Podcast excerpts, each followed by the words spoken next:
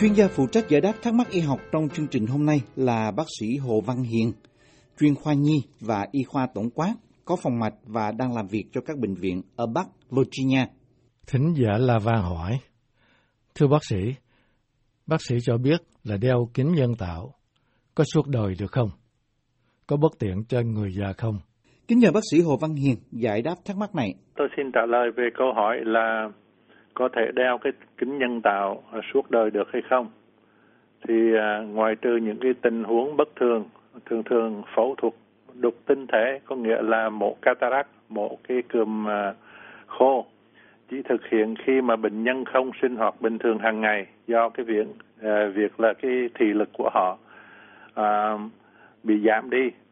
và họ không có sinh hoạt được như là cái người bình thường, ví dụ không có lái xe, là không có đi, không không có thấy rõ, dễ té này kia. Thì nếu mà bệnh nhân quyết định thực hiện phẫu thuật thì bác sĩ giải phẫu sẽ thay thế thấu kính tự nhiên trong mắt bằng một thấu kính nhân tạo, và cái từ tiếng Anh để gọi cái này gọi là intraocular lens implant hay là intraocular lens. Thì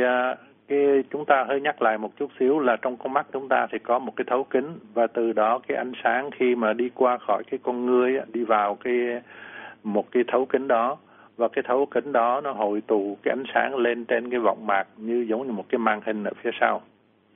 Thì khi mà người ta thay bằng cái thấu kính tự nhiên bằng một cái thấu kính nhân tạo thì để là để phục hồi cái thị lực cho bệnh nhân. Thì cái thấu kính nhân tạo này thường được làm bằng nhựa, bằng silicon hay là vật liệu acrylic à, và do phẫu, bằng phẫu thuật, và người ta đặt à, cái thấu kính đó vĩnh viễn vào ở trong mắt. Trong từ tiếng Anh người ta nói là permanent, permanent có nghĩa là để luôn vào đó, không có mục đích để lấy ra. Thì có thể cần phải mang thêm kính à, gọng ngoài trong một số trường hợp, có thể trong một số trường hợp cần mang theo kính để mới đạt được cái mức thị giác, thị giác tốt nhất. Bây giờ nói nhân tiện đây thì chúng ta cũng nói qua về cái lịch sử của cái thấu kính nội nhãn, về cái vấn đề này cũng khá thú vị. Là hồi trong Thế chiến thứ hai à, thì có một ông bác sĩ nhãn khoa người Anh à, tên là Sir Harold Ridley, thì ông nhận xét rằng là những cái phi công mà khi à, bị tai nạn thì những cái mảnh nhựa plastic ở trong cái cái nắp của cái buồng mà lái máy bay nó bị vỡ và nó văng vô và nó cắm ở trong cái nhãn cầu của những cái phi công đó. Thì cái miếng nhựa plastic đó nó được dung nạp tốt, tolerated, và nó ít gây ra cái phản ứng, ít cái hiện tượng viêm ở trong con mắt của cái người đó. Và ông cũng nhận ra là nếu mà dùng được cái đó, áp dụng cái nhận xét đó vô trong làm một cái thấu kính nhân tạo gắn vào trong con mắt thì sẽ đem lại cho bệnh nhân bị đục tinh thể nhiều cái tương lai. À, kết quả tốt trong tương lai. Và thực ra thì ông cũng có thực hiện cái cấy ghép thấu kính nội nhãn đầu tiên là năm một nghìn chín trăm bốn mươi chín tại Luân Đôn. Thì mặc dù là hồi đó người ta đã dùng được cái nhựa giống như là một số cái nhựa của cái cái kính nhân tạo bây giờ à, đó là cái nhựa viết tắt là P M M A, là một cái loại lưỡi nhựa cứng không có xếp được. Giá trị khác là trong một số trường hợp à, à, cái thấu kính đó bây giờ người ta dùng cái loại là thấu kính mà nó mềm và có xếp được. Thì cái design, cái, cái thiết kế nguyên mẫu nó không có được tốt lắm, và những cái kỹ thuật phẫu thuật hồi đó nó cũng bị giới hạn so với những cái tiêu chuẩn bây giờ. Do đó là cái kết quả ban đầu không có đạt yêu cầu, và mặc dù có tầm nhìn xa à, trong cái tương lai của cái vấn đề phẫu thuật này à, về khoa học, nhưng mà ông bác sĩ Ridley ông bị chế giễu. Và cái giới y khoa à, chính thống hồi đó thì phản đối mạnh mẽ, và cái ý tưởng cấy ghép một cái thấu kính nhân tạo vào mắt à, phần lớn là đi vào quên lãng. Thì chừng hai mươi năm sau, hai bác sĩ nhãn khoa người Hà Lan người hồi, hồi sinh lại cái vấn đề thấu kính nhân tạo. Thì vào cái thời điểm đó là cái thời mà chừng năm một nghìn chín trăm sáu mươi mấy đó, thì lúc đó người ta cái kỹ thuật hồi đó người ta chỉ biết lấy cái uh, mẫu cái cái thủy tinh thể là cái thấu kính tự nhiên đó, khi mà bị đục thì người ta lấy khi lấy cái nó ra thì người ta phải lấy luôn cái vỏ bọc của nó, cho nên để cố định khi mà mình gắn cái kính nhân tạo vào phải cố định nó, thì người ta kẹp lại uh, người ta kẹp lại uh, người ta dùng một cái clip người ta kẹp lại, hoặc là người ta khâu vào cái mống mắt là cái mống mắt, là cái iris, là cái phần mình làm mình nhìn vào mình khi mà tối thì nó nở ra, mà khi mà sáng thì nó co lại và nó cho mình con mắt màu xanh hay là màu nâu tùy theo giống giống dân. Thì tuy nhiên cái cái mống mắt đó, là cái iris đó, nó không phải là một cái điểm tựa chắc, và do đó cái thấu kính mà nhân tạo mà người ta gắn vô đó nó có thể di chuyển quá mức và nó liên tục nó đập vào cái giác mạc. Cái giác mạc là cái cái cái phần trong mà hình cong ở phía trước đó, là cái cornea ở phía trước, và nó làm hỏng cái dáng giác mạc của bệnh nhân. Và các thế hệ mà thấu kính nhân tạo tiếp theo được thiết kế để nằm phía trước mống mắt, giống như mình gắn vô trước một cái màng của nó, và được gọi là, trong từ tiếng Anh người ta gọi là anterior chamber intraocular lens, có nghĩa là cái uh, uh, thấu kính nhân tạo mà của, để trong cái buồng trước. Và để cố định hai cái đầu của cái uh, thấu kính đờ, um, được đặt ở trong buồng trước đó, người ta nhét vào trong cái góc. Thì khi mà ở phía trước uh, là cái giác mạc nó hình giống như là một cái hình cái vòm, nó, nó ụp lên trên uh, cái iris, chụp lên cái mống mắt, thì uh, cái vòng xung quanh đó tạo thành một cái vùng gọi là cái vùng góc. Và người ta nhét hai cái đầu của cái i o lờ, là của cái thấu kính nhân tạo đó, vô trong cái góc đó. Nhưng mà thời đó người ta làm cái kích thước không có phù hợp và thiết kế không có tương thích, có nghĩa là cái bộ phận này với bộ phận kia nó không có hạp với nhau. Của những cái nguyên mẫu ban đầu này một lần nữa làm cho mắt nó khó chấp nhận cái cái cái dung nạp cái loại i o lờ này. Và trong một số trường hợp cái cái cái thấu kính nhân tạo đó nó di động quá mức và nó cũng làm hỏng dáng giác mạc như là cái thuở ban đầu. Thì bây giờ chúng ta đến cái thời kỳ hiện đại, và bây giờ cái cái cái, cái kính nội nhãn hiện nay là do một ông bác sĩ à, nhãn khoa người Mỹ tên là Stephen Sear, đóng ở bên California. Thì cái mô hình bây giờ là nó gồm trong cái cái cái thấu kính nhân tạo đó nó có ba mảnh. Và nó cũng có tính cách cách mạng là là khác với những cái trước, là nó đặt ở sau cái mống mắt, ở sau cái iris và ở vị trí tự nhiên của cái thủy tinh thể con người. Thì khi mà chúng ta đặt một cái kính nhân tạo i o lờ vào trong mắt thì chúng ta cần một cái số cấu trúc để nó giữ cái kính đó, nó đừng có chạy qua chạy lại và từ trước ra sau. Và cái chuyện đó cần phải một đến một cái bước tiến lớn trong cái kỹ thuật phẫu thuật là về đục thủy tinh thể mới giải quyết được cái chuyện đó. Thì cho đến chúng ta hồi nãy nói là trước đó, vào đến đầu thập niên một nghìn chín trăm tám mươi, thì lúc mà mổ cái cườm khô, người ta phải lấy cả cái thủy tinh thể và cái vỏ là cái capsule của nó ra bỏ luôn. Nhưng mà từ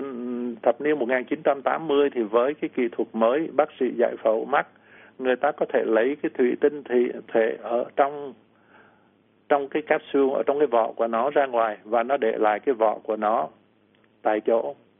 Để cho dễ hiểu, chúng ta thấy chúng ta có cái gối và xung quanh cái gối nó có cái bao gối là cái vỏ của nó. Thì hồi trước khi mình bỏ cái bao cái gối thì mình bỏ nguyên cái bao của nó, nhưng mà bây giờ mình lấy cái ruột của cái cái gối đó thôi và mình để lại cái bao đó. Và cái cái vỏ là cái bao, cái capsule đó nó được ổn định bằng những cái sợi dây gân tự nhiên của nó, nó được ổn định bằng những cái sợi gân, những cái ligament, li ti nó tự nhiên. Nó bao bọc, nó chạy xung quanh ba trăm sáu mươi độ xung quanh cái vỏ đó. Và trong cái vỏ đó bây giờ người ta nhét cái kính nhân tạo vào cái vỏ đó. Giống như là bây giờ chúng ta giữ cái bao gối cũ và chúng ta lấy một cái bao gối mới nữa, chúng ta nhét vào trong đó. Và bây giờ thì chúng ta gọi những cái này là những cái kính à, nhân tạo. Buồng sau, buồng sau có nghĩa là cái phần sau của cái con mắt, posterior chamber intraocular lens. Và nói một cách khác thì cái kính nhân tạo này đã được đặt vào cái vị trí của thủy tinh thể tự nhiên trước đây và rất ổn định. Thì tuy nhiên trong một số trường hợp cái người cái những cái thấu kính nhân tạo mà đặt ở buồng trước là cái phần trước của con mắt cũng đã được cải thiện rất nhiều. Và hiện nay trong một số trường hợp người ta vẫn dùng nó nếu mà không có đủ hội, hội đủ điều kiện cho để gắn cái cái thấu kính nhân tạo trong cái buồng sau. Thì tôi nhắc lại cái lịch sử mà tiến triển của cái thấu kính nhân tạo trong mắt như vậy để chúng ta thấy là đây là một cái quá trình tiến bộ dần dần của y khoa, nó đi tới cái thời điểm hiện nay. Và đương nhiên là cái gì mà nó tiếp tục nó tiến bộ thì chúng ta không có thể nói là chúng ta đã tới cái mức tuyệt mỹ hay là tuyệt hảo rồi, thì là vẫn sẽ có những cái vấn đề mà chúng ta phải tiếp tục phải giải quyết. Từ đó chúng ta trả lời cái câu hỏi là cái thấu kính nhân tạo nó sẽ tồn tại bao nhiêu lâu. Thì khi chúng ta đi khám bác sĩ chuyên khoa về mắt thì thường phần đông, thì bác sĩ chuyên khoa về mắt sẽ trả lời như là ông bác sĩ Trang ở đây, là cái ông có viết nhiều về cái vấn đề này và chuyên môn về phẫu thuật mắt. Thì ông giải thích là những cái thấu kính mà nội trong đó, ở trong mắt đó, nó có nhân tạo đó, nó có mục đích là để vĩnh viễn, trong cái từ tiếng Anh nữa là permanent, và không giống như những cái khớp nhân tạo hoặc là van tim. Ví dụ như cái khớp chúng ta hư hay là cái van tim hư, thì khi mà chúng ta thế những cái bộ phận nhân tạo vào thì nó có những cái bộ phận chuyển động nào đó, cho nên có thể hư hại. Còn cái thấu kính nhân tạo này nó không có bị mòn theo thời gian. Và thấu kính nhân tạo thậm chí được đặt ở trẻ em sau khi phẫu thuật đục thủy tinh, à, thể bẩm sinh, vì chúng sẽ tồn tại suốt đời. Thì một số đứa nhỏ nó sinh ra là con mắt của nó nó bị đục vì cườm khô, giống như là những cái người già như vậy. Và những cái đứa trẻ đó người ta phải mổ cái cườm khô, lấy cái cườm khô, cái cataract của nó ra. Và người ta cũng thay những cái thấu kính nhân tạo, và chúng ta nghĩ là những cái thấu kính đó, nhân tạo đó sẽ có được thì cho đứa trẻ nó dùng suốt đời nó mà không có vấn đề. Thì tuy nhiên cũng có những tác giả họ đi vào chi tiết hơn và họ cho rằng là cái những cái thấu kính nhân tạo mà nội trong đó, đó i o lờ có thể dùng được suốt đời hay không, còn tùy thuộc vào cái tình trạng sức khỏe của mắt của người bệnh được ghép i o lờ. Thì ví dụ như cái người đó họ bị nhiễm trùng cái gì đó thì lúc đó có thể cần phải lấy ra, cũng như là cái thấu kính nhân tạo đó nó thuộc loại gì, do cái hãng nào sản xuất. Và có những cái trường hợp trong quá khứ thì cái những cái thấu kính à, nhân tạo mà nội trong đó đã bị thu hồi lại, thu, thu hồi lại là recall. Thì mặc dù là hiếm khi cần thiết thì những cái thấu kính nhân tạo nội trong có thể được gỡ bỏ và thay thế. Thì mặc dù là nhu cầu tháo bỏ cái thấu kính đó rất là bất thường, ít khi xảy ra. Và cái lý do phổ biến nhất là cái độ khúc xạ, cái refraction của nó không có chính xác, mặc dù là trước khi giải phẫu người ta đã tính toán kỹ lưỡng, nhưng mà có thể là trong một số trường hợp hiếm thôi, người ta cứ đặt cái cái nó không có được, cái, cái, cái khúc xạ nó không có đúng, cái refraction nó không đúng và người ta phải thay thế. Và một lý do khác là nếu mà cái kính nội trong nó di chuyển khỏi cái vị trí bên trong của mắt thì người ta cũng phải sửa lại hoặc là lấy nó ra. Và cái điểm này, điều này rất hiếm xảy ra. Và một vấn đề nữa là vì khi chúng ta đã nói là khi mà đặt cái kính nhân tạo nội trong thì người ta đã cái cái cái dùng cái được nó được thiết kế để mà dùng vĩnh viễn, permanent. Thì khi mà lấy ra thì lấy ra cái việc đó cũng khó, chứ không phải là một cái phẫu thuật đơn giản. Thì tất cả những cái nhận xét uh, trên đều có tính cách uh, thông tin mà tôi thu nhập nhiều uh, nhiều thu thập nhiều nơi để trình bày về một cái câu trả lời uh,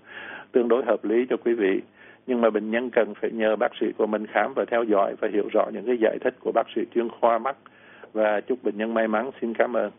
Cảm ơn bác sĩ Hồ Văn Hiền. Chúng tôi cũng xin cảm ơn thính giả đã tham gia chương trình hỏi đáp y học này. Quý vị có thể xem và nghe lại các bài giải đáp trên mạng Internet ở địa chỉ voa tiếng việt chấm com. Quý vị muốn được giải đáp các thắc mắc về những vấn đề y học thường thức, xin gọi đến số điện thoại ở Mỹ là hai không hai hai không năm bảy tám chín không hoặc email đến địa chỉ vietnamese a vòng voa news chấm com.